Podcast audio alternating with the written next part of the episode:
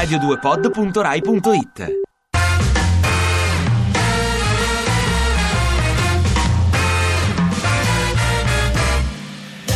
E Papa Francesco ha dichiarato è in corso la terza guerra mondiale. Era dai tempi delle crociate che un Papa non dichiarava l'inizio ufficiale di un conflitto.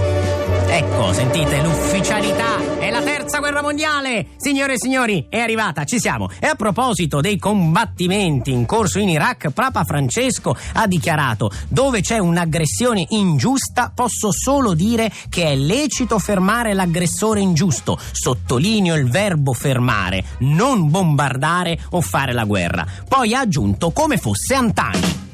E le supercazzole, anche quelle dall'alto dei cieli. A proposito degli scontri in corso in Iraq, anche il governo italiano fornirà armi ai curdi contro gli estremisti islamici. Armi italiane ai curdi. Detta così e per come funziona la roba italiana sembra più un aiuto agli integralisti islamici questa esplosione?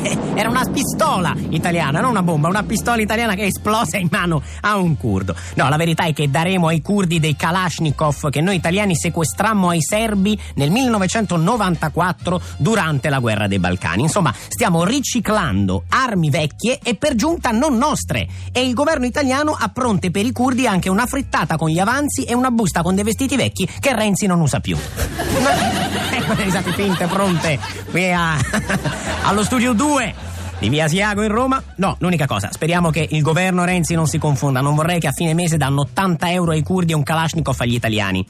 Ecco appunto, dateci gli 80 euro Kalashnikov, lasciateli ai curdi e prosegue la polemica fra Londra e Roma. Il Foreign Office ha infatti avvisato i turisti inglesi di stare attenti ai numerosi borseggi nella capitale italiana. In modo particolare raccomandano ai turisti di prestare attenzione sull'autobus 64. E hanno ragione, il 64 è talmente pericoloso che il comune di Roma sta pensando di venderlo ai curdi. Se passa, sempre se passa.